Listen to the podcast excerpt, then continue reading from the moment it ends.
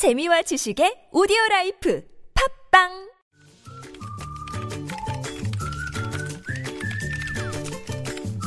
네, 무적의 댓글을 전해주시는 이숙현 시사 칼럼니스트 모셨습니다. 어서 오세요. 네, 안녕하세요. 네, 자, 첫 소식은요. 네, 미국의 억만장자나 혹은 헐리우드 스타들이나 쓰는 것으로 인식됐던 혼전 계약서. 네. 아, 여기에 대해서 우리나라에서도 관심이 좀 높아지고 있는 분위기라고 합니다. 네. 아, 특히 이제 지난해 간통죄가 폐지된 이후에 아하, 여러 가지 또 아하. 예, 필요성이 예, 제기되고 예, 있는데 예.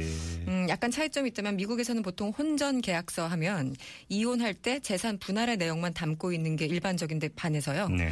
우리나라에서 예비 부부들은 부부 생활 수칙 뭐 이런 것 등을 음. 담아서 좀 포괄적으로 아, 내용을 그 구성하고 있다고 합니다. 네. 여전히 뭐 낯선 개념이긴 합니다만. 예를 들어서 외박은 안 된다. 네, 뭐 그런 거죠. 음주는 한 달에 한 번으로 제한한다. 그런 것들. 뭐 이런 네. 겁니까? 왜 이렇게 네. 잘하시죠? 네. 어, 왜 그러세요? 네. 네, 그래서 이제 결혼 정보업체 듀오라는 곳에서 예. 올 초에 25세에서 39세 미혼 남녀 1000명을 대상으로 음. 설문조사를 했더니 혼전 계약서가 필요하다는 응답자는 53%로 음. 절반을 넘었습니다. 네네. 음, 특히 이제 나이가 많을수록 그러니까 35세에서 39세 연령대에서는요. 56%로 가장 높은 응답률을 보였다고 합니다. 어, 그래요? 예. 네.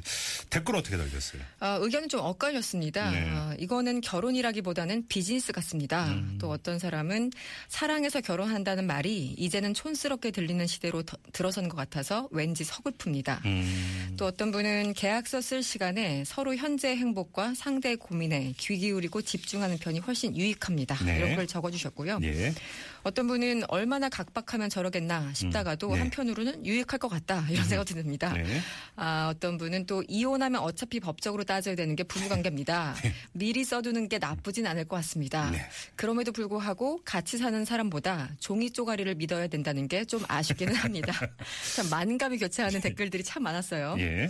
음. 그리고 어떤 분은 한 영화 배우의 명언이라면서 적어주신 분이 있는데 이런 겁니다. 많이 들어보셨을 것 같은데요. 태어날 땐 부모 잘 만나야 되고 10대 때는 스승을 잘 만나야 되고 네. 20대에는 친구를 잘 만나야 되고 네. 30대에는 이성을 잘 만나야 되고 음. 가장 중요한 거 40대. 40대부터는 다른 거 다 필요 없고요. 무조건 돈입니다.